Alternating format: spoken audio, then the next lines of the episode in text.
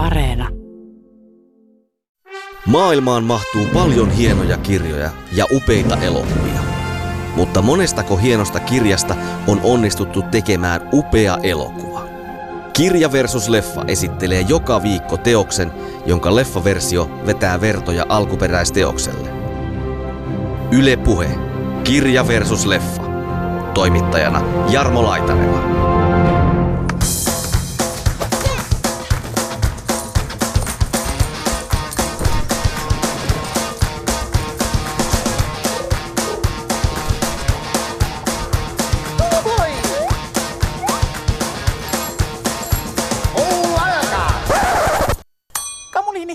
Siinä on se villiintyvän hevosen ääni siinä taustalla, kun se mai alkaa puistella sitä ponihäntäänsä ja tönii äitiään ja vanhemmat on aivan neuvottomia, että mitä tapahtuu nyt, että nyt sillä lapsella on liikaa tunteita, mitä me tehdään.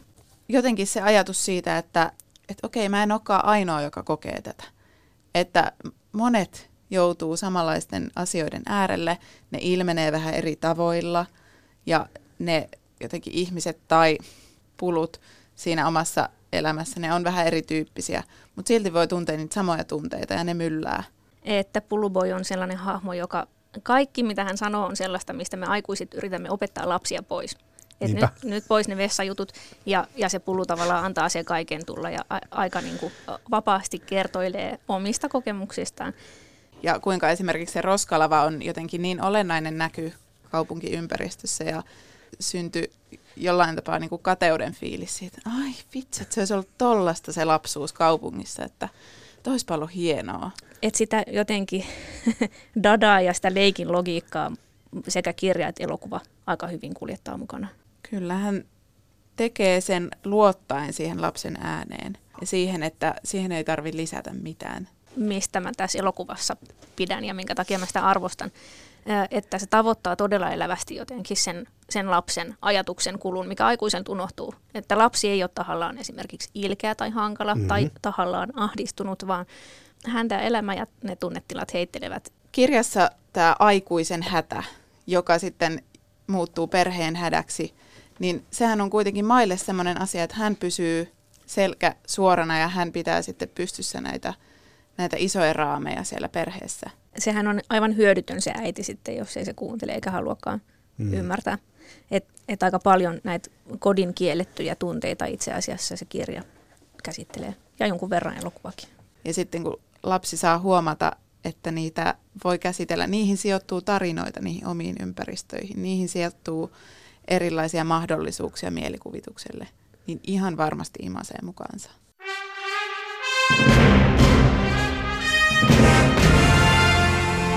Veera Salmen, Puluboin ja Ponin seikkailut ovat nousseet muutamassa vuodessa suomalaisten kirjasuosikeiksi. Kirjasarjan ensimmäinen osa, Puluboin ja Ponin kirja vuodelta 2012, kuvaa onnistuneesti perheen suuria murroskohtia, muun muassa koulun aloittamista ja vanhempien aviokriisiä lapsen näkökulmasta. Mari Rantasilan elokuvasovitus Puluboin ja Ponin leffa vuodelta 2018 poikkeaa jonkin verran kirjan teemoista, mutta leffa antaa hienosti tilaa lapsen tunteille ja mielikuvitusmaailmalle.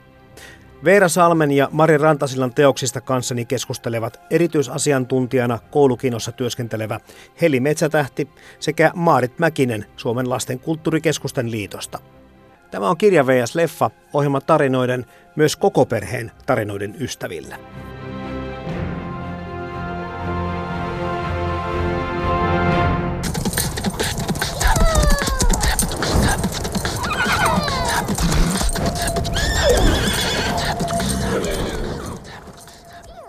Ennen elokuvaa tässä ohjelmasarjassa aina puhutaan kirjasta ja, tai kirjoista. Nytkin on tässä Puluboy ja Poni kyseessä, niin on, puhutaan kirjasarjasta, mutta otetaan kiinni tästä ihan ensimmäistä Puluboy ja Poni kirjasta.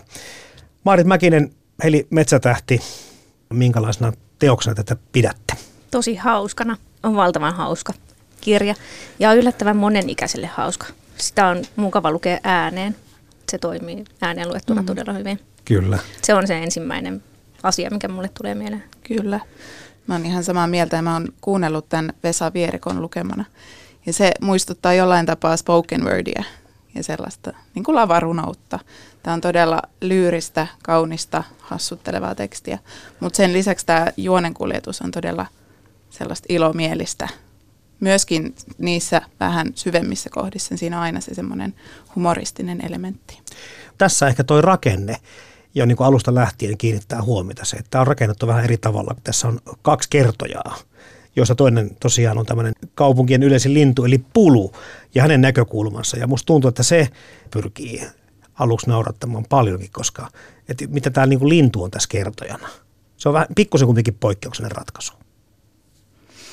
Joo, ja se pulu on sellainen, niin kuin, hänellä on semmoista street smarttia. Hän osoittaa sitä, tavallaan mitä lapsistakin löytyy aina, sellaista tokasevaa, oivaltavaa viisautta. Ja se mulle niin kuin, mun aikuisen mieleen vetoaa tosi, tosi voimakkaasti ja sitä jotenkin ihailee sitä pulua. Joo, ja lapselle taas se on tosi vapauttava hahmo, koska se pulu voi sanoa ihan mitä vaan. Ja se sanookin. Ja, ja sanookin. Joo, ja nimenomaan tässä se, että Mai, joka on tässä sitten samalla niin kuin tämän Polin hahmona, hänelle on vähän niin kuin tämmöiset järkevämmät mielipiteet ja, ja käyttäytymissäännöt kirjoitettu, ja pulupoista on se, joka hulluttelee ja päästään sen mielikuvituksen valloilleen. Mutta samalla mä huomasin myöskin tämän kirjan lukiessa sekä itse ääneen lapselle, mutta myöskin lasten tai lapsen tätä lukiessa, että se rakenne vähän haastaa. Siinä täytyy pystyä pitämään mielessä, mitä viimeksi on sanottu ja mitä seuraavaksi tulee tapahtumaan. Ja, ja mä oon huomannut myös sen, että siinä täytyy vähän niin kuin, riippuen siitä kumman kertojan näkökulma kiinnostaa enemmän, niin täytyy, ää, täytyy vähän sinnitellä, että pääsee uudelleen sen lempikertojansa pariin. Että jos esimerkiksi se main tyyli tuntuu ää, vähän liian aikuiselta – niin, niin silloin täytyy odottaa, että tulispa taas tämä pulun mainoskatko tai tulispa taas se sekopää. Niin, luvut ovat lyhyitä. Kyllä. Ja siinä pitää pystyä luopumaan niistä omista odotuksista näitä kertoja ääniä kohtaan. Et se ei todellakaan kerro se hahmo sitä, mitä ehkä itse haluaisi. Ja se tarina ei mene siihen suuntaan kuin itse haluaisi. Ehkä jos sanot ihan oikein tuossa, Maarit, että se etenee vähän niin kuin semmoiseen suuntaan, mitä et arvaa tai ainakin semmoisia tapahtumia sisältää. No, pierukakkajutut on aina hauskaa yleensä lasten, miksei aikuistenkin mielestä, ja niitäkin tässä hommassa ihan kohtuullisesti viljellään. Se on tosi, on tosi kiinnostavaa, että, että Puluboy on sellainen hahmo, joka kaikki mitä hän sanoo on sellaista, mistä me aikuiset yritämme opettaa lapsia pois. Et nyt, nyt pois ne vessajutut ja, ja se pulu tavallaan antaa sen kaiken tulla ja a, aika niin kuin vapaasti kertoilee omista kokemuksistaan. Se on tosi kiinnostava hahmo koska, koska se ei kuitenkaan se ei ole lapsi, eikä se ole aikuinen. Sen takia just ei koskaan tiedä, että mitä seuraavaksi tapahtuu. Mutta sama koskee itse asiassa sitä maita, koska se, se käyttäytyy, mm, pikkuvanha ei ole ehkä oikea sana, mutta, mutta on siis asiallinen lapsi. Niin jotkut asiat, mitä mai sanoo tai kokee, on todella yllättäviä. Joo, siinä on aistittavissa semmoista lapsen politiikkaa, sellaista niin kuin vaikuttamista ja halua viedä jotain rakenteita eteenpäin tai jotain ilmiöitä tai esimerkiksi se, kuinka niin kuin äidin ja isän suhdetta siinä sitten jollain tapaa edistetään tai tarkkaillaan. Mutta vielä palaan siihen puluun, että hänen politiikkaansa on taas just nämä plöröt ja nämä kakkajutut. Että hän vaikuttaa taas sitten niiden kautta, että jos on jotain, jotain hankalia tilanteita, niin sitten plöröt päälle. Mm. No, mutta se on kiinnostavaa, että se ei ole kuitenkaan pululle kielletty aihe. Kukaan ei ole sanonut, että nyt loppu noi vessajutut, vaan, vaan se on siis aihe muiden joukossa, että nyt kakkalallia täällä tolilla mennään. Me grillataan se. Onkohan tää hyvä juttu? Suu solkkaa salvitauti häviää vaan ja ainoastaan kälistämällä. R lausumattomuus tässä jotenkin sympaattista, että on se puhevika tai joka ei ole oikeastaan puhevika, vaan valinta siitä, että R on vaan liian aggressiivinen ja innoittava kirjailija, että en vaan sano sitä, korvaan sen Lllä. Joo, se tuo semmoista hauskaa rytmiä siihen juuri sitä hahmoa. Se tekee tietynlaisen mielikuvan siitä, siitä pulusta ja jotenkin, että hän pitää tiukasti kiinni siitä omasta ajatuksestaan. Ja mä luin pätkiä itsekin ääneen, ikään kuin lallattelin sitä, kun olin tosiaan kuunnellut sen äänikirjana. Ja se on hirveän miellyttävää, sit, kun siihen pääsee mukaan siihen sellaiseen rytmiin. Myöskin tämä kirja leikittelee sanoilla ja fontilla oikeastaan koko niin kuin, tämmöisellä ulkoasullaan. Se on vähän poikkeava tai vähän niin kuin haastava joka suhteessa. Joo, ja ne kuvitukset on siellä aivan todella mainio osa. Tällaiset niin kuin, ikään kuin demonstroidaan sitä tarinaa.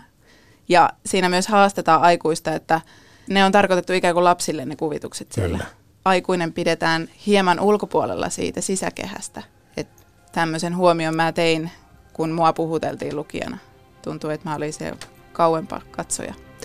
Mutta on ihan totta, koska ihan niitä ensimmäistä sivusta lähtien niin jäin miettimään, että hetkinen, miten tämä kuvitusjuttu menee. Mutta sitten kun sä luet sitä pitemmälle pitemmälle, niin sä tajuat, että mitä se kuvittaa. Se kuvittaa nimenomaan sitä kirjaa ja sitä niitä anarkistisimpia ehkä ajatuksia ja sitten sitä lasten näkökulmaa enemmän kuin sit sitä aikuisen omaa ajattelua. Emmi Jormalainen. Kyllä. Ja se kuvitus on ehkä se syy, miksi mä alun perin tartuin siihen kirjaan. Että se on tosi jotenkin houkutteleva, koska siinä on mun mielestä myös menty sinne lapsen korkeudelle siinä kuvituksessa. Että et se on tosi omaperäinen ja todella ilmeikäs ja tosi leimallinen sille kirjalle ja koko kirjasarjalle. Ja ehkä sen takia oikeastaan mä itse olen salaa toivonut, että tästä olisi tehty animaatio tästä äh, kirjasta näytelmäelokuvan sijaan, mutta kaikkea ei voi saada. Niin, ehkä se tulee jossakin vaiheessa myöhemmin Mm, animaatio, koska materiaaliahan nyt tässä Veera Salvella aika paljon jo olisi. Useampi kirja tätä, tätä sarjaa on tehty. No miten tuosta rakenteesta vielä, kun se tosiaan se näkökulma kertoja vaihtui sit siinä ja, ja se fontti oli vähän haastavaa. Ja sitten niin jossakin vaiheessa myöskin pysähdyin siihen, että sun on kuvat, ikään kuin mukaan lasten näkökulmaa, niin, niin entä se rakennekin? Olisiko siinä semmoista tiettyä niin kuin pomppimista ja epäselvyyttä ja onko tämä, tämä niin kuin rakenteellisestikin vähän niin kuin yritetty mennä lasten pään sisällä? On, ja mä haluan taas palata tässäkin siihen lyyrisyyteen. Semmoinen ikään kuin runomuoto tässä rakenteessa, asiat tulee näin pirskotellen siellä täällä, mutta toisaalta ne jaksot on myös semmoisia, mitkä voi esimerkiksi lapsen kanssa lukea. Siellä on aika haastaviakin asioita, ja sen pienen pätkän voi lukea uudestaan ja uudestaan, ja palata siihen asiaan. Ja sitten voi taas jatkaa pidemmälle sitä tarinaa. Et se on myöskin niin kuin esimerkiksi vanhempana lapselleen lukiessa aika semmoinen ystävällinen tapa tehdä kirja. Joo, teemat on painavia. Puhutaan kohta niistä lisää. Mutta sitten ehkä vielä tuohon kiinnitä huomiota, että ei tämä kirjakaan mikään lyhyt, ei tämä mikään pikkuläpsykkä ole. Että tässä on sekä teemojen että koon että, että rakenteen kaiken puolesta. Niin tässä on niin kuin mun mielestä aika paljon tavaraa ja tässä on niin kuin haastetta. Ja, ja nimenomaan, että voidaan taas puhua vauvasta vaariin. Tässä on niin kuin kyllä varmasti kaikki lukijat tästä jotakin saa. Ja sitä toivoisi, että, että ehkä ne vaaritkin tarttuisi tämän tyyppiseen teokseen. En tiedä, kuinka moni, on, kuinka moni aikuinen on lähestynyt tätä ihan ilman sitä lapsilähtöistä näkökulmaa, mutta kyllä se on hirvittävän antoisaa ja siinä tulee esimerkiksi tämä perhekriisin käsittely on semmoinen, mistä oivaltaa kauheasti sitä, että mitä se merkitsee lapselle. Että se on hirvittävän hienosti kirjoittu. Salmi on ilmeisen lähellä sitä lasten maailmaa. Ihan varmaan päivittäisessä arjessaan kuulee näitä tarinoita. Siirrytään pikkuhiljaa elokuvaan. Ei tullut tuota Heli Metsätähti animaatiota, tuli, tuli tämmöinen näytelmäelokuva, näytelty versio 2018 Mari Rantasilan ohjaamana ja pikkusen poikkeaakin tästä lähtöteoksestaan, mutta mitäs mieltä elokuvasta noin yleensä ottaen olette? Kyllä se ilahdutti. Mä arvostan elokuvassa sitä, että se toimii itsenäisenä teoksena tosi hyvin. Se on toisaalta uskollinen kirjalle. Mun mielestä se kirjan sellainen ekspressionismi ja dada on aika hyvin siirtynyt siihen elokuvaan. Mutta sitten siinä on kuitenkin käsikirjoitus ihan, ihan omanlaisensa. Siihen on otettu uusia elementtejä ja otettu se tietty fokus, joka on nyt siinä koulun alkamisessa ja, ja siihen liittyvässä kasvuvaiheessa. Siis mitä sä oikein meinaat? Ei se minä ollut, se oli pulonpai, se keksi kaiken. Pulu, mikä pulu? Kyllä se oot sinä, joka sen tulee sytytit. Tajuatko, että sä olisit voinut polttaa koko talon? Tästä olisi voinut tulla suur onnettomuus. Kirjassa tuli vasta puolivälissä Pulupoi mukaan ja leffassa tulee vähän niin kuin sitten eri aikaa, mutta taas toisaalta sen sitten kun miettii elokuvan toimivuuden kannalta, niin ratkaisu on hyvä. Kyllä sen täytyy mm. olla niin. Ja mä itse kirjan tulkitsin niin, että, että puluboi on oikeasti olemassa. Se on oikea pulu, joka sattuu puhumaan. Ja sitten taas elokuvassa nähdään tosi selkeästi, että, että kyse on mielikuvitusystävästä. Ja, ja nähdään, että mistä elementeistä se koostuu, mistä elementeistä Mai kokoaa sen oman ikään kuin isoveljensä siihen, siihen elämäntilanteeseen. Ja leffassa on ehkä enemmän tällaista rationaalisuutta muutenkin kuin tämä Puluboin syntymä, missä, mistä palikoista tämä hahmo syntyy, mutta myös muissa semmoisissa yhteen niin teemoja, teemoja yhteen tuovissa tilanteissa on se sellainen joku draamallinen rationaalisuus läsnä. Se ei ole niin pomppivaa. Se etenee selkeämmin, se on niin kuin helpommin lähestyttävä taideteos ja, ja niin kuin sanottu tuossa perustuu kirjaan selkeästi tietää, että samasta kyse, mutta, mutta paljon sinne on käsikirjoitettu erojakin mukaan ja, ja tämä toinen oli tämä Puluboin mukaan tuleminen heti ja sitten, sitten tuo rehtorin rooli, mikä on sitten aika merkittäväkin tässä elokuvassa ja kirjassa taas ei. Totta kai tämä koulu alkuaan sitä nyt jollakin tavalla kulminoituu, mutta, mutta sitten kun sille annetaan sille, sille koulun alueelle rehtori Tepon kasvot ja käyttäytyminen, niin siitähän syntyy taas uutta dramaattisia aineksia kuinka paljon. Rehtori Teppo oli mulle sellainen hahmo tuossa leffassa, että mä siis siitä syntyi tosi paljon tunnetta, sellaista niin kuin aggression tunnetta aluksi, koska hän oli inhottava ja mulle tuli niin kuin elävästi mieleen sellaiset tunteet, että apua, jos mun oman koulurehtori olisi asunut silloin samassa talossa ja miten hirveä se olisi se ollut. Se olisi painajainen. Niin, niin se olisi painajainen, sen samastui tosi vahvasti. Mutta sitten kuitenkin loppuleffasta, niin siihen ihastui ja sitä symppasi tosi vahvasti sitä rehtoria. Mm. Ja se oli rehtorin kasvutarina, että hän, hän vapautti itsensä monellakin tasolla – että hän pystyy katsomaan maailmaa niin kuin jotenkin uusin silmin. Joo, ja Seppo Halttunen tekee kyllä muutenkin aika mainion roolisuorituksen, koska taas sitten Anna-Maija Tuokolle ja Santtu Karvoselle äitinä ja isänä jää pikkusen vaatimamattomat roolit, koska he eivät pääse niin kuin siinä teoksessa ihan niin kuin oikeuksiinsa, mutta sitten taas rehtori Teppohan pääsee sitten revittelemäänkin sit siinä jo Joo, täytyy sanoa, että Teppo melkein varastaa shown no, siinä loppupuolella, koska, koska se hänen kasvutarinansa on, on jotenkin kaikkein kukkein siinä. Että, että Mai oppii myös paljon itsestään ja maailmasta, mutta, mutta rehtori Teppo, kyllä. rehtori Teppo näyttää kyntensä.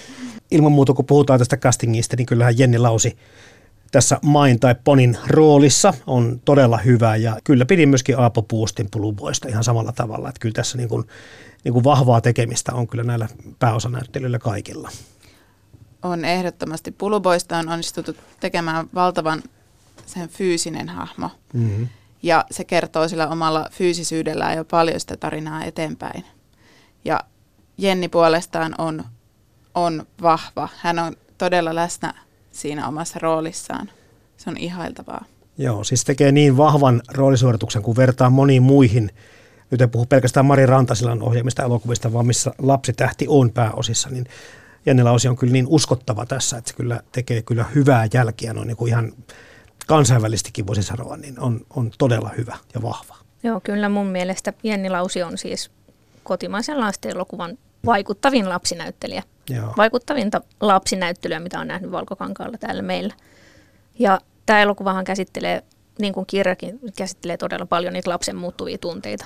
Ja se, että, että Jenni pystyy siinä valkokankaalla yhden kohtauksen sisällä monta kertaa vaihtamaan sen tunnetilansa on ihan huikeeta katsottavaa. Tietenkin toi, kun puhutaan, että puluboi on tämmöinen niin kaupunkien yleisin lintu, eli pulu, ja sitten siellä katolla jossakin reunuksella, reustalla asustelee, niin sit, mistä tykkäsin tosi paljon, niin tässä elokuvassa tämä kaupunkimiljöön mukaan tuominen vahvasti tähän elokuvaan niin kuin yhdeksi osatekijäksi, niin toimi tosi hyvin. Et siinä oli ehkä jopa semmoisia asioita lisänä kuvattu, mitä ehkä ei sitä kirjasta välttämättä kaivannutkaan. Eli monta kertaa nämä lasten seikkailut on vähän tämmöisiä metsä- tai maaseudulle suuntaavia, mutta tässä oltiin niin kuin tiukasti koko ajan kaupungin ytimessä. Todella viehättävällä tavalla tuli myös se main kotipiiri ja kuinka esimerkiksi se roskalava on jotenkin niin olennainen näky kaupunkiympäristössä ja se ui tähän tarinaan hienolla tavalla. Ja sitten tälleen ei-urbaanissa ympäristössä kasvaneelle syntyi jollain tapaa niin kuin kateuden fiilis siitä, ai vitsi, että se olisi ollut tollasta se lapsuus kaupungissa, että Oispa ollut hienoa. Oispa ollut roskalava niin, meidän pihalla. Oispa. Toi on kiinnostavaa, no. koska, koska lasten elokuvalle on tosi yleistä se, että, että on se niin kuin maaseutuidylli Juuri näin. Siinä. Onneli ja Anneli menevät lypsämään lehmää ja kaikki on ihanaa ja nättiä ja kukkia kasvaa ja puut havisevat, niin mun mielestä tässä Puluboin ja Ponin leffassa on tosi rohkeasti tuotu se kaupunkiympäristö siihen miljööksi samalla tavalla kuin siinä kirjassakin on, se on tosi lokaali. Tullin puomin Shelli on siinä ja Hakaniemen tori on siinä. Ja Hämeentie on se suuri raja, minkä yli sitten mennään tai ei mennä. Ja sitten kuitenkin käydään katsomassa niitä poneja siellä laitumella ja sitten niillä on ne liivit päällä ja se ihana semmoinen irtaantuminen siitä maaseutuelämästä, että se on vähän vierasta vähän outoa, mutta silti sinne lähelle halutaan. Roska-auton tai roskalava, mikä siihen elokuvaan oli otettu, niin se saattoi olla, että se oli tuosta Pulupo ja Ponin komerokirjasta, koska siinä oli vähän samanlainen kohtaus siinä, missä, missä tämmöisiä aarteita sitten siellä, kaikenlaista kamaa siellä roskalavalla sitten olikin. Homma on sillä tavalla, että ne sun ponit ja pulut on villitynyt ihan tyystin. Tosta sun mielikuvituksesta tulee koulussa isoja ongelmia. Mä tykkäsin myöskin tota aika paljon siitä, kuinka, kuinka heti alussa tässä elokuvassa tämä lapsen mieli joutuu tämmöiseen tilanteeseen, minkä kuvittelin olevan aika universaalia meille kaikille. Eli tekisikö tuon pikkujutun, pikkujäynän tai, tai asian vai enkö tee, tämmöistä pulmaa hän sitten miettii. Ja Poni siis epäilee, että tätä grilliä ei nyt kannata tässä sytyttää välttämättä, mutta pulupoi eli mielikuvitusystävä siihen yllyttää. Ja sitten grilli sytytetään ja sitten se kaatuu ja tulipaloahan sitä syntyy. Ja rehtori Teppo tulee äkäisenä sammuttamaan sen. Mutta musta toi kohtaus niin sisältää tosi paljon sen suhteen, että tälleenhän se lapsen mieli raapaseko tiko vainko raapase. Ja sitten se kumminkin raapasee sen. Et niin upe, upealla tavalla tuotu tämmöinen pikkuinen kohtaus kuvaamaan tosi hyvin lapsen sisäistä elämää siinä on tosi kiinnostavaa se, että se mielikuvitusystävähän auttaa sitä lasta käsittelemään niitä, sit, sitä myrskyisää elämäntilannetta, niin vaikeita tunteita ja myönteisiä tunteita myöskin, mutta sitten siinä vaiheessa, kun mielikuvitusystävä sanoo, että sytytä se tulitikku, niin, niin pitäisikö hakeutua sitten ammattimaisen avun piiriin. Et se oli mun mielestä, se, se sai siis aika isot mittasuhteet sitten tämä niin Kyllä. mielikuvituskaverin ehdottelu. Mutta näin se varmaan lapsen mielessä tuo asia voi mennään. Yksi osa minua tätä vastusti, mutta sitten kaksi osaa minussa tätä puolti. Mm. Ja nyt tuli tämmöinen moka tehtyä. Niin, eikä Et... ole siis välineitä arvioida välttämättä niitä seurauksia, että mitä tapahtuu, näin. kun sy- sytytän grillin. Ja, ja se on se, mistä mä tässä elokuvassa pidän ja minkä takia mä sitä arvostan että se tavoittaa todella elävästi jotenkin sen, sen lapsen ajatuksen kulun, mikä aikuisen unohtuu. Että lapsi ei ole tahallaan esimerkiksi ilkeä tai hankala mm-hmm. tai tahallaan ahdistunut, vaan häntä elämä ja ne tunnetilat heittelevät. Toi pätee myöskin ihan samalla tavalla myöskin murrosikäisiin. Että se, mm. se on nimenomaan sitä lasten ja nuorten mieltä. Noihin ne toimii. Ja tämä elokuva just toimii tällä tasolla, mitä sä sanoitkin tässä, että, että se niinku muistuttaa meitä aikuisia sit siitä, että kyseessä ei ole ilkeyttä ja pahautta, vaan kyseessä on ihan niinku normaalia kasvua ja kehitystä. Tämä kuuluu kaikki niinku tähän ihmisyyteen. Kyllä, ja monesti lapsi haluaa ainakin ajatuksen tasolla testata sitä, että kun jotain on kielletty. Miksi se on kielletty? Mitä tapahtuu, Mitä jos tapahtuu, jos teen silti? Niin toi grillikohtaus pätee juuri siihen. Se testaa juuri sitä rajaa. Että aivan varmasti tulitikuista on puhuttu niin kauan kuin mä muistaa, mutta silti. Heli Metsätähti ja Maarit Mäkinen, muistatteko sitten ensi kohtaamistanne kirjan ja elokuvan kanssa? Onko miten tuoreessa tuoreita tapauksia nämä teille vai oletteko jo heti silloin ilmestyessä näihin tutustunut? Mulle on hyvin tuoreita tapauksia. Mm-hmm. Ei ole kauaakaan, kun olen lukenut ja elokuvan katoin itse asiassa ihan nyt vasta ikään. Okay. Eli hyvinkin tuoreessa muistissa. Kirjan hienouden ymmärsin ihan siinä hetkessä. Leffaan mä en ehkä ihan heti päässyt mukaan. Mä kaipasin siinä sitä, niitä vaikeita asioita mä olin latautunut jotenkin siihen, siihen niin kuin, että main perhe käy läpi tämmöisen ison mankelin ja miten se, miten se nyt näytetään tässä leffassa. Ja sitten kun sitä ei näytetä, mä olin jollain tapaa pettynyt. Kuitenkin se oli semmoiset näyttelijät myöskin äitinä ja isänä, mm. että olisin voinut hyvin kuvitellakin, että he käy läpi nämä aviokriisin ja, ja kaikki nämä perhedynamiikkaan liittyvät asiat, mutta se oli jätetty nyt sitten tästä valinta ja pois. Musta tuntuu, että olen siis kuullut muidenkin aikuisten harmittelevan tota samaa, että missä aviokriisi. et, et en osaa sanoa, että harmittaako se lapsia yhtä paljon se Voi olla, että ei se sen verran ahistaa ehkä jo. Mm. Joo. Mm. Ö, mä oon lukenut sen kirjan lapsilleni silloin, kun se on ilmestynyt. 2012. 2012, eli, eli omat lapseni on ollut silloin just, just sitä kohdeikä noin 4-6-vuotiaat. Ja se on ollut silloin ihan hulvattoman hauska, sitä on ollut tosi kiva lukea. Ja sitten elokuvan on nähnyt silloin, kun se on tullut ensi iltaan. Ja sitten aika pian sen jälkeen uudestaan vielä sellaisen aika ison lapsiryhmän kanssa koululaisnäytöksessä on, on katsonut sen. Mutta kirjan ja elokuvan välillä oli sen verran pitkä aika, että oli, oli aika helppo lähteä siihen elokuvan maailmaan sitten mukaan. Että ei ollut, koska nyt kun mä luin sen kirjan uudestaan ja katsoin leffan, niin mulla oli kyllä toi sama, että hetkinen, Tää- nyt jotain puuttuu ja miksi- tämähän oli aivan erilainen. Mutta joo, kuusi vuotta oli kirja ja elokuvan välissä ja, ja oikeastaan sitten se, niin kun mä mietin sitä niin kun, niitä katsojia, niin se on, se on heille kyllä armollinen että ne ei tule heti peräkkäin. Sitten kun se joku klassikko monesti saa niin hyvän suosion heti alussa, että se heti filmatisoidaan ja sitten se on niin jotenkin vaikeampaa jopa tuoda markkinoille, koska näitä eroja aina lähtee ihmiset tässä. Mutta tässä tapauksessa kuusi vuotta varmaan oli ihan hyvä. Mutta mulla kävi vähän samalla tavalla, että mä, kuten sullekin tota, Maarit tässä, että mä olin lueskellut sitä kirjaa, mutta nyt luin sen eka kertaa kokonaan ja katsoin heti seuraavana päivänä perään sen elokuvan. Ja se ei ehkä välttämättä tässä tapauksessa ole se paras lähestymiskulma. Joka tapauksessa tunne sit siitä, että nyt puhutaan, että miksi tämä on noussut niin suosituksi ilmiöksi, niin sen kyllä tajuaa heti. Et, et ensimmäisen kymmenen sivua, kun pääsee eteenpäin kirjassa, niin se imasee ja se tajuaa, että nyt, nyt mennään kyllä. Että en yhtään ihmettele, että puhutaan isosta ilmiöstä. Ja kyllä leffakin, niin kyllä se on menestyksensä ansainnut.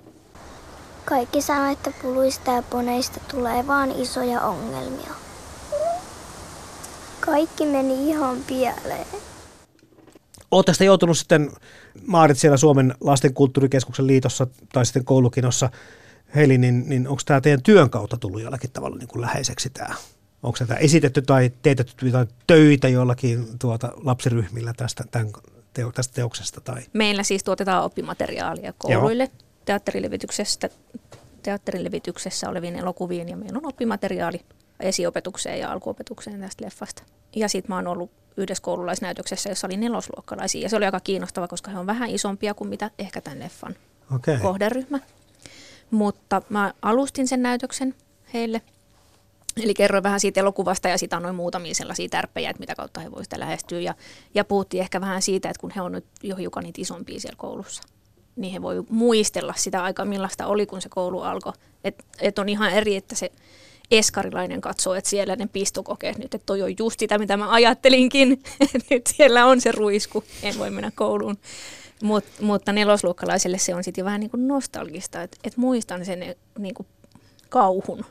Meillä ei tule muuten, ollaan siis törmätty siihen, että tätä Pulpoin ja Ponin kirjaa on käytetty ikään kuin semmoisena referenssiteoksena niissä perheissä, joissa on oikeasti jotain hankalia teemoja Joo. pinnalla.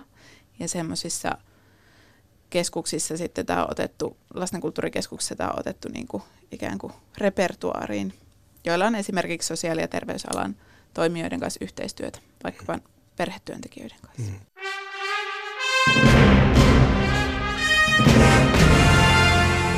Veera Salmen Pulupoin ja Ponin kirjasta sekä Mari Rantasilan Pulupoin ja Ponin leffasta kanssani keskustelevat erityisasiantuntijana koulukinossa työskentelevä Heli Metsätähti sekä Maarit Mäkinen Suomen lastenkulttuurikeskusten liitosta.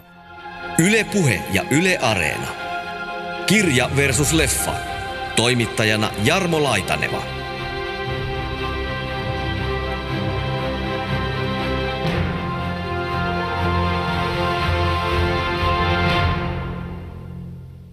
Jälkeenpäin tätä lukukokemusta mietin, niin kyllä tälle aikuisen lukijan mieleen jäi kaikkein eniten se perheen sisäiset vaikeudet ja miten, millä tavalla ne sitten selätettiin ja muuta. Ensinnäkin rahalla, joku voisi sanoa, kiusallisinkin suuri merkitys, että miten se talous sitten voi parantaa perheen onnea, mutta niinhän se on. Eihän se köyhyys kellekään mitään hyvää yleensä ole tuonut, että kun on töitä, niin sitä kauttahan tätä asiaa pystyy lähestymään. Ja nyt me päästään sitten näihin Maarit Mäkinen ja Heli Metsätähti näihin eroihin ja oikeastaan teemoihin. Ja tämä nimenomaan tämä, mistä ollaan pari kertaa puhuttu, niin isän, Ponin isän työttömyys ja tämä perheen aviokriisi ja äitin hermojen meneminen tässä kirjassa saa paljon enemmän, tai oikeastaan leffasta puuttuu kokonaan.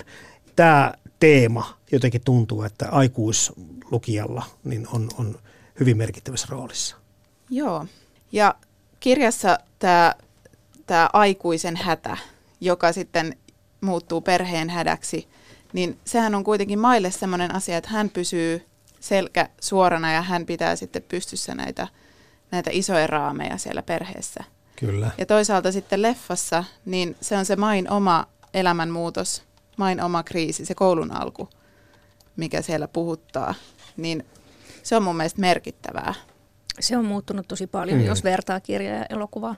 Et siinä elokuvassa mun mielestä on varsinkin nyt toisella katsomisella. E, ensi katsomalla ehkä se, ne niin kuin lapsen tunteet oli se päällimmäinen jotenkin, mitä sain siitä, mutta toisella katsomalla se ö, yksilön mukautuminen yhteiskunnan vaatimuksiin on sekä lapsilla että aikuisilla. Se, se just, että, että mitä on olla normaalia, miten normaali pitää olla. Ja olenko enää oma itseni, jos mä luovun tästä mun parhaasta leikistä, joka mulla on ollut monta vuotta. Se tulee tosi voimakkaasti siinä elokuvassa. Mut, mutta kirjassa se fokus on siinä niin kuin äidin burnoutissa ja siinä perheessä, Joo, perheessä. on se fokus mä olisin tälle aikuislukijana kaivannut siihen vähän niin kuin vielä lisää taustaa, että mikä siihen, mutta ilmeisesti se isän työttömyys ja jonkinlainen saamattomuus saattoi sitten siihen, siihen niin olla osittain niin kuin syynä tähän äitikin tilanteeseen. Mutta sitten myöskin hyvin kuvaa toi mun mielestä Veera Salmi sitä, että se perheen isä ei, ei niin kuin osaa oikein suhtautua siihen tilanteeseen. Se on vähän niin kuin neuvoton. Ja sen takia justiin tässä Mai joutuu niin kuin ottaa roolia sit siinä perheessä. Että hän on sitten se, joka niin kuin näyttää, että vähän mihin suuntaan mennään, mitä nyt isä tehdään, että saadaan äiti takaisin tänne näin. Ja Mai ei lamaannu. Hän, niin, juuri näin. Joo. Hän pysyy tosi proaktiivisena ja pyrkii ratkomaan ja pyrkii hakemaan apua minimillalta ja keneltä hän hakeekin. Ja, mutta sitten leffassa toisaalta mun mielestä tämä sama Main aktiivisuus toimii sitä rehtoria kohtaan hirveän hienosti. Että hän sitten siinä, kun hän menee autotalliin, niin hän saa rehtorin ulos sieltä. Että rehtorin on pakko lähteä ajamaan. Et se säilyy molemmissa teoksissa maissa, tämä aktiivisuus. Kyllä. Joo, hahmona hän ei muutu, vaikka tarinassa muutoksia vähän onkin. Missä sun ponivehkeet on? Mä heitin ne pois, kun kaikki meni liian kreisiksi ja överiksi. Eihän sun olisi niitä tarvinnut pois heittää. Sehän on susta itsestä kiinni, ettei me överiksi. Sä määräät. Sä oot pomo. Toi on niin kuin kaiken kaikkiaan sekä kirja että leffa myöskin pohtii hienosti sitä, no tietenkin toi koulun aloitus, se voi olla, miksei Eskarinkin aloitus tai, tai yläasteelle siirtyminen, tämmöisiä murroskohtia ihmisten ja lasten, lasten elämässä, että ne on niin kuin merkittäviä ja, ja niissä saattaa olla kaikenlaisia hankaluuksiakin, mutta jotenkin mä niin kuin liitin enemmän vielä tätä, tätä niin kuin samaa ajatusta sitten siihen, että loppuuko se lapsuus sitten, loppuuko se varhaislapsuus niin kuin leikaten, kun se koulu alkaa – se on kiinnostava tapa, tai kun kiinnostava tuo elokuva ja kirja peilaa sitä, että, että mielikuvituksella ei saisi olla liian suurta roolia nyt, kun sä olet tulossa toisenlaiseen maailmaan. Niin, onko se vähän surullistakin, että, no on. Et, niin, et lapsella on kuitenkin ne velvollisuudet. Lapsella on oikeus leikkiä. Kyllä. Ja esimerkiksi oikeus kulttuuriin, oikeus harrastuksiin. Mutta sitten kuitenkin se velvollisuus mennä kouluun – totella uusia sääntöjä, se on vahvempi. Kyllä. Se välittyy tästä.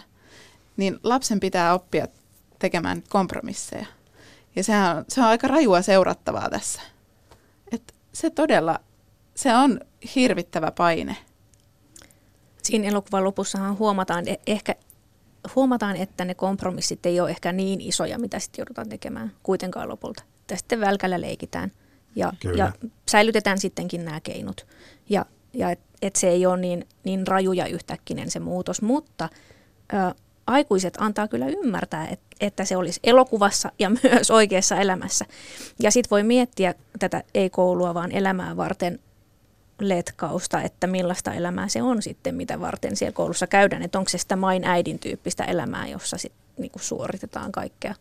Se oli muuten tosi jotenkin erikoinen kohtaus, kun perhe istuu sohvalla ja käy näitä main äidin todistuksia läpi ja kerrotaan näistä pistokokeista. Se oli niin kuin ahdistavaa ja siinä näyttäytyi se kielen käyttö, kuinka koulumaailmaa kuvataan, minkälainen sanasto siihen liittyy ja miten, minkälaisia ennakko-odotuksia se luo tämmöiselle eskari-ikäiselle. Niin. Mutta se oli hyvin se, just se lasten ja aikuisten maailman törmääminen siinä. Joo. Tehokkaasti kyllä esitetty, koska se tuntui, että niille ei kyllä ole mitään yhteistä siinä kohti. Niin ja esitettiin myös se, että aikuinen voi unohtaa sen mm, tyystin, mm, et, että, lapsi, että lapsi voi huolestua siitä, miten siitä koulusta puhutaan. Et, et kouluhan on iloinen asia, toteaa sitten main äiti yhdessä vaiheessa, mikä tulee jotenkin aivan puun takaa, että miten niin. Et niin, se siltä kuulostanut. Nimenomaan. Joo, mutta siis kaiken kaikkiaan tämä elokuva toimii tosi hyvänä herätteenä meidän aikuisille, että tekisi mieli tässä niin kuin puhua vähän muustakin kuin lasten kirjallisuudesta koska, tässä yhteydessä, koska se niin hyvin tuo sieltä tökkii semmoisiin kohtiin, että älä aikuinen nyt, älä, älä unohda tätä ja tätä ja tätä omasta lapsuudesta, koska näinhän meille vähän tahtoo käydä, että, että sitten tämä elämä niin kuin vie ja kaikki tämmöiset asiat meinaa meiltä unohtua. Tämä on hirveän nimenomaan tärkeä kirja lukea varmaan, niin kuin vanhemman ja lapsen yhdessä. Ja elokuva kanssa ihan samalla tavalla. Joo, mutta onhan se selkeästi kuitenkin lasten kirjallisuutta ja lasten elokuvaa. Mm. Et, Mm-hmm. Että se on siis, voi olla haastavaa luettavaa ja katsottavaa aikuiselle. Vaikka se olisi kivaakin, niin, niin kyllä se ensimmäinen reaktio sekä kirjan että elokuvan kanssa ja varsinkin sen puluboin hahmon kanssa, sen lässyttävän hahmon kanssa sitten voi olla se, että, että mitä hittoa, että tätäkö pitää nyt mun, mm. että onko en tämä nyt nyt sitä hyvää, niin, no, tämäkö on sitä hyvää lasten kirjallisuutta. Mutta mut sitten just ne kakkalallit ja muut siinä on jotenkin tosi tärkeää, että, että lapsi saa nauttia siitä, että ei pyritä sellaiseen johonkin, että nyt teemme hyvää kirjallisuutta lapsille Mm-hmm. ja tällaista korkealaatuista lasten elokuvaa, joka on meidän aikuisten mielestä hyvää, vaan että et siinä on sitten ne pieruvitsit ja sekoilut, mitkä on aikuisille voi olla siis tosi rasittavia. Mutta se, jos se on aikuisen mielestä ärsyttävää, on mun mielestä aika hyvä merkki. Että et sitä jotenkin dadaa ja sitä leikin logiikkaa sekä kirja että elokuva aika hyvin kuljettaa mukana. Joo, ja sitten voi miettiä, että jos tämä nyt ärsyttää, jos tämä triggeröi musta jonkun solun, niin miksi? Mitä mä oon menettänyt nyt tässä? Et miksi mä en pääse tähän mukaan? Niin, tai miksi ja. lapsi menee mun mielestä pilalle, jos, Niin. jos se nyt sitten näitä mainoksia vaan aina katsoo. Tietysti omien muksujen kanssa on katsonut telkkaria, niin nehän rakastavat mainoksia. Mehän kun ohitetaan vaan rasittavana välttämättömyytenä, jos sattuu semmoisia kanavia katsomaan, missä tämmöisiä on, tai kuuntelemaan, miten vaan, lukemaan.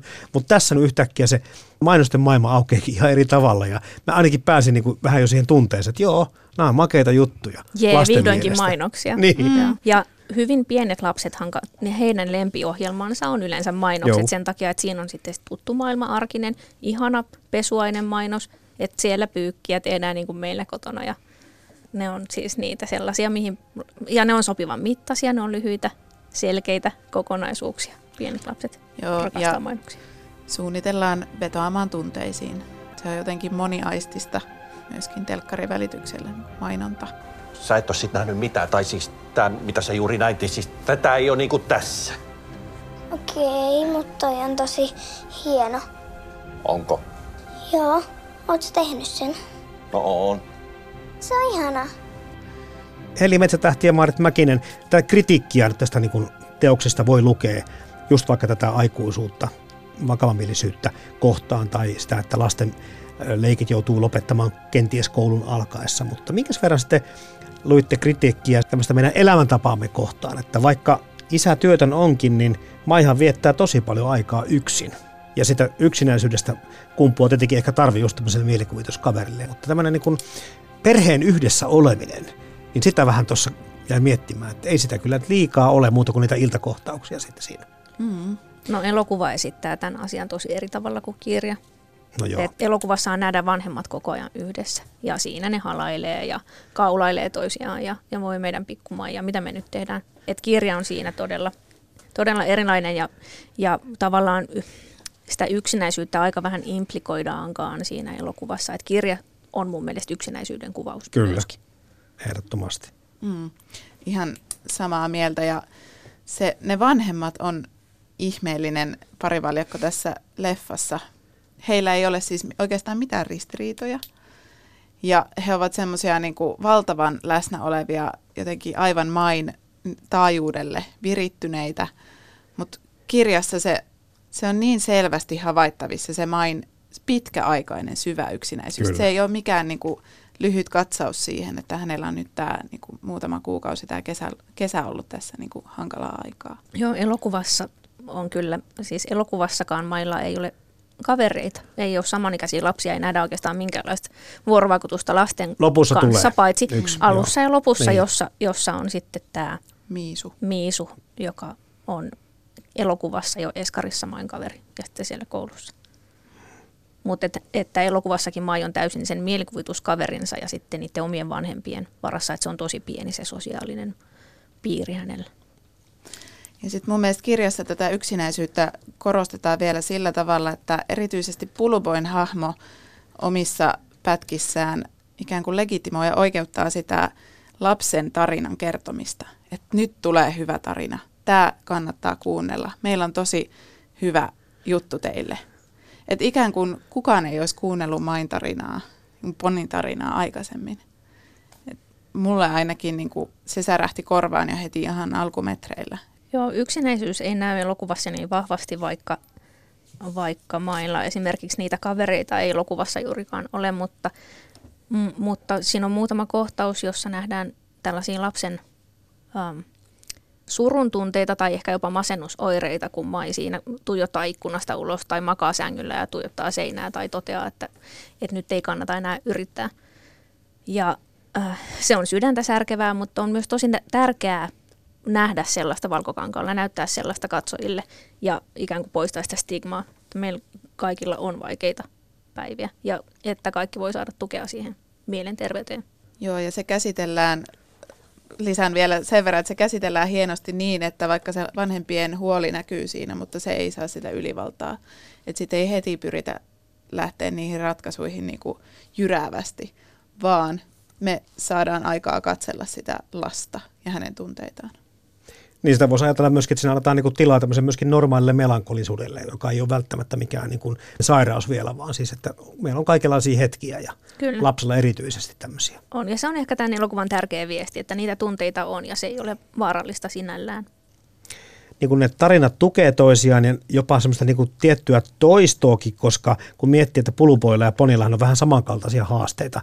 Pulupoi on itse itsenäistymässä pois siitä omasta kotipesästään ja, ja taas sitten poni on menossa kouluun, mutta ne on niin tiettyjä tämmöisiä, kun suhteet vaikka vanhempiin ja muuta, niin, niin vähän niin kuin to, keskustelee samalla taajuudella. Kun sä luet toisen tarinan, niin sä yhtäkkiä ajattelet jo sitä toistakin tarinaa, koska niillä on samanlaisia haasteita. Joo, ja jotenkin se ajatus siitä, että, että okei, mä en olekaan ainoa, joka kokee tätä.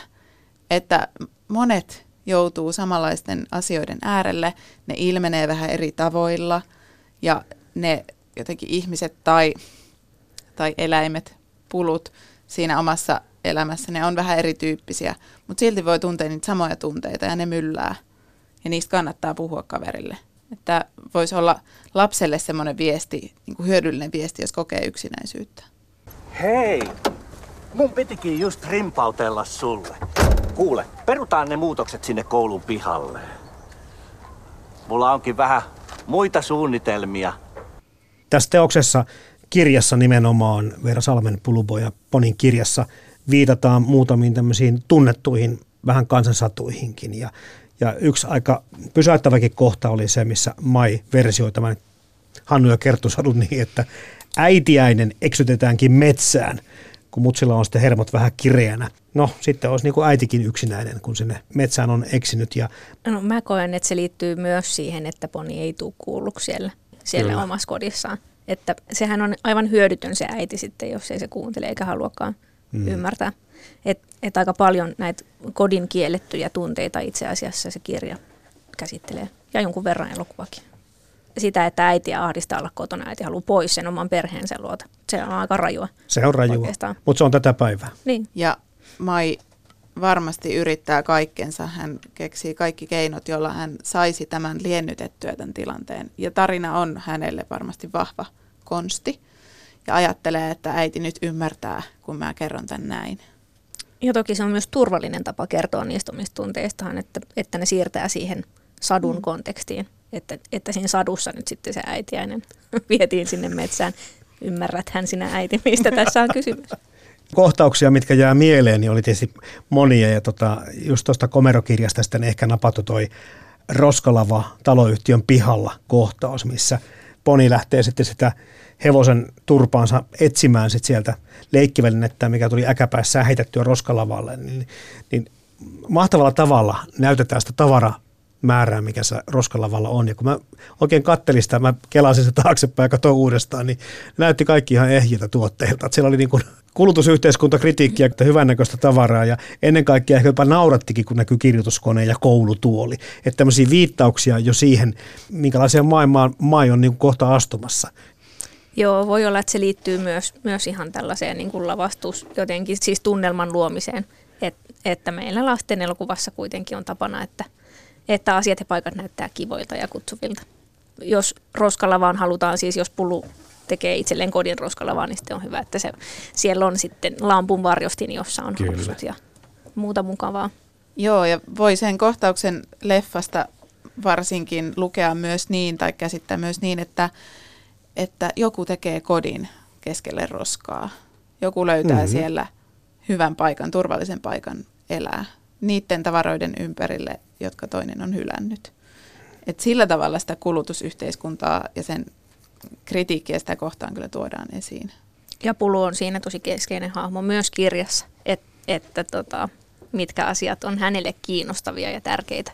Ei ole ehkä meille niitä, Pulu hellii sitä Pulufon T2-tonnistaan. Ja, ja Poni monen kertaan joutui sanomaan, että toi on ihan roskaa, että se ei edes toimi. Siinä ei ole akkua eikä mitään heitä menemään, mutta, mutta, Mutta Pulu toisen- sitten looduttaa niin. sitä, että älä kuuntele Ponia. Toisen romu on toisen aare, Näin. niinhän se menee.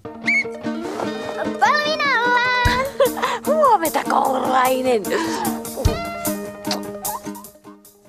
No mitäs mieltä olette tästä, tämä on taas kirjan kohtaus, kun isä on tosiaan tässä perheessä työtön ja on näitä aviollisia vaikeuksia, ehkä senkin syystä, että rahat on vähissä. Mutta tämä rahan ja työn merkitys tässä keskiluokkaisen onneen pääsemisessä, niin se korostuu siinä kirjassa sillä tavalla, että kun isän taide alkaakin mennä kaupaksi ja tilauksia tulee, jotenkin tuntuu, että äitikin leppyy. Joo, ja sitten siinä on semmoinen kohta, kun isä sanoo, että tällaisen miehen äiti on aina halunnut. Et se kulminoituu siihen, että kun rahaa alkaa virrata, niin, Niin. kaikki on hyvin. Lapset varmastikin monesti liittää sen rahan turvallisuuteen. Kaikki on hyvin sitten, kun meillä on rahaa, sitten kun meidän ei tarvitse niin laskea pennosia. Niin tämä on jotenkin semmoinen aika konkreettinen tapa sitten luoda se turva siihen maailmaan. Että nyt meillä on massia, me pärjätään kyllä ja nyt me pidetään yhtä. Mutta tämä on vähän semmoista keskustelua myöskin, mitä mä luulen, että perheessä käydään. Siis mä luulen, että monessa perheessä sanotaan, että tähän nyt ei valitettavasti meillä ole varaa. Mm. Ja sitten se rima, että mihin on varaa, mihin ei ole varaa, niin se on tietysti meillä kaikilla erilainen. Ja siinä, jos toinen on työtön, niin voi olla, että ei ole kyllä monenkaan asiaan varaa. Että se kyllä voi vaivata ja se ikään kuin tulee sinne perhe, perheyhteisöön mukaan se rahattomuus ja köyhyys.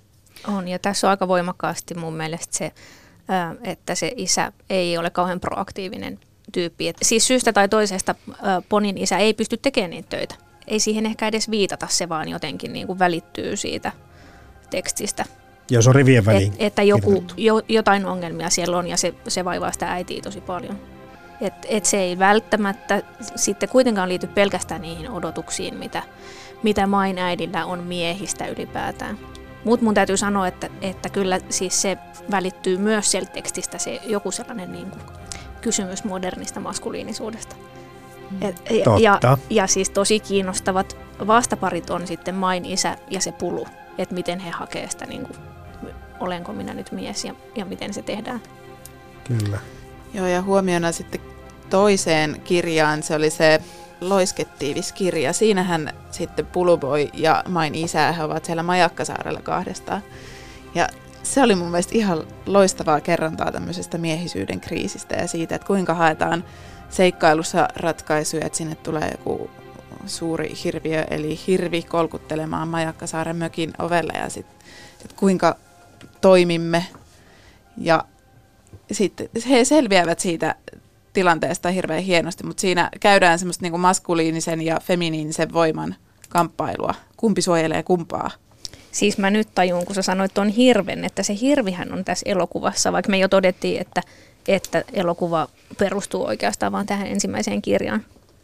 Niin sitten siinä loisketiivissä kirjassa on tämä hirvihirviö, ja se on sitten myös täällä autotallissa. Se, se on leffan kaikkein pelottavin kohtaus on se, kun Teppo syö raakaa lihaa autotallissa ja siellä on ne hirven sarvet.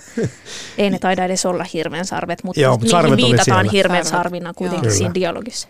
Ja tuo maskuliinisuus just tässä, että jos sitä niin kuin oli tässä rehtori Tepon hahmossa aluksi, Puhutaan toksisesta maskuliinisuudesta kyllä. ehkä, koska, Kyllä. koska se oli siis sitä Tepon hahmoa. Kyllä, just, että nimenomaan. Ollaan vihaisia ja Joo. näytetään voima töytäisemällä autotallin ovikin. no se sitten häviää tämä toksisuus siitä Tepon hahmosta, mutta sitten taas, kuten tuossa sanottekin tästä vastaparista, niin taas isä ja Puluboi eivät ollenkaan niin edusta semmoista tyypillistä ajateltua mieshahmoa. He pelaa ihan niin kuin eri arvoilla ja eri tasolla, jolloin sitten saadaan tästä miehisyydestä mun mielestä aika rikas kuva. Päädytään sitten siihen, että se ei ehkä nyt olekaan se oikea tie se lähtee se kiukuttelun tie. Joo, ja Puluboi varsinkin on itse asiassa aika neutraali hahmo, ö, sukupuoleltaan neutraali hahmo, varsinkin elokuvassa mun mielestä. Toki hänen nimensä on Puluboi, joka viittaa siihen, että hänellä on miehen sukuelimet ehkä, mm-hmm. mutta tota, mut, ulkonäöltä, puhetavalta, kirjassa niin. joo, mutta, Vai, niin, mutta elokuvassa ei. Et elokuvassa Puluboi on mun mielestä aika vapaasti tulkittavissa tässä suhteessa. Ja Puluboi tuossa kirjassa nai maahanmuuttajan. Korakopsis. Joka pääsi, pääsi karkuun tai päästettiin karkuun ja siitä sitten löytyi tuota pulupoille morsia. Se on yllättävää, että, että kun, siinä kirjan alussa, kun tämä ei kuitenkaan siis ole kauhean ajallisesti pitkä tämä tarinan kaari, mm-hmm. kirjan alussa Puluboi vasta lentää pesästä, mutta sitten se niin kuin tarvitseekin jo vaimon ja se on ihan, että nyt tämä biologinen kelloni tässä räjähtää, jos ei kohta ala tapahtua. Pitää saada munia pesään. Mä olen tuossa muutamia, muutamia juttuja nostanut esiin, mutta tuleeko teille mieleen semmoisia kirjasta tai, tai elokuvasta, mitä niin kuin haluaisitte korostaa, mihin ehkä sisältyy muutakin kuin sitten vain se, mitä se ilmimerkitys? No sellaisia yksittäisiä kohtauksia ei, ei tule mieleen, mutta yksi asia, mitä mä oon jälkikäteen paljon pohtinut, on tämä Main tai Ponin aggressio – hän esimerkiksi siellä taidenäyttelyssä isänsä kanssa, niin hän osoittaa sitä, että hän haluaisi heittää kaikki taulut ikkunasta ja jotenkin sanottaa sitä omaa aggressiotaan. Ja se, se menee läpi teoksen, mutta leffassa se jotenkin ehkä, se pehmenee tavallaan se aggressio. Kyllä. Se ei ole niin läpikäyvää siinä. Mä ajattelen, että, että elokuvassa Maija ei ehkä osaa samalla tavalla sanottaa niitä tunteitaan et, että se puuttuu. Ja sitten sen takia tulee just mun mielestä aika vaikuttava kohtaus, kun se hevonen villiintyy. Että siinä on se villiintyvän hevosen ääni siinä taustalla, kun se Mai alkaa puistella sitä ponihäntäänsä ja tönii äitiään ja vanhemmat on aivan neuvottomia, että mitä tapahtuu nyt, että nyt sillä lapsella on liikaa tunteita, mitä me tehdään. Joo, ja sitten se, että kuinka vanhemmat tunnistaa sen heti, että nyt on paha paikka nyt meidän pitää lähestyä täältä sivusta, koska poni ei näe suoraan eteenpäin. Se on hirvittävä hienosti tehty. Ja se voi olla aikuisille siis todella pelottava kokemus, kun lapsella on tosi paljon tunteita, varsinkin jos ne on kielteisiä. Joo, aggressioiden kohtaaminen ei se ole helppoa kenellekään. Siinä yleensä. ponin isä pärjää aika hyvin. Vaikka musta tuli koululainen, niin mikään ei kauheasti muuttunut. Paitsi Teppo. Nykyään se tykkää ihan kaikesta. Niin tuosta puhuttiinkin tuosta lasten näkökulmasta, joka tuntuu tässä näissä teoksissa mun mielestä molemmissa tosi aidolta, koska ehkä leffapuolelta se on se ongelma, se dialogin, että ne vuorosanat saattaa maistua aikuisten kirjoittamilta.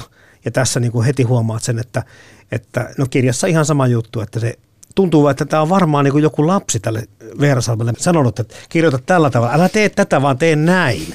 Siis äh, Veera Salmihan on lastentarhaopettaja ammatiltaan ja, ja on lukenut haastattelun, jossa hän kertoo, että lepohetkellä luettiin kirjaa ja lapset lähti siitä hortoilemaan, koska se kirja oli tylsä ja, ja kirjailija sitten kysyi, että no, että mitä te haluaisitte sitten, että mä luen. Ja ne lapsethan kertoi, että pitää olla kakkajuttuja, mainostaukoja ja, ja, näin, ja, ja sitten oli jotain ihan siis tiettyjä lapsia, joita Veera Salmi on myös niin kuin lainannut näihin Kyllä. hahmoihin. Kirjailija varastaa aina. Mä palaan vielä tuohon kysymykseen vaikuttavasta kohtauksesta.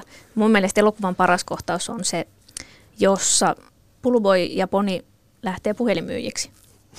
Si- siinä on jotenkin tavoitettu se Puluboi, joka on siinä kirjassa. Se erittäin aktiivinen, melkein maaninen tyyppi ja, ja miten äh, nämä pelaa siis todella hauskasti yhteen ja näkee myös, että lapsinäyttelijä ja tämä aikuinen ovat nauttineet siitä tilanteesta. Se toimii tosi Joo. hienosti.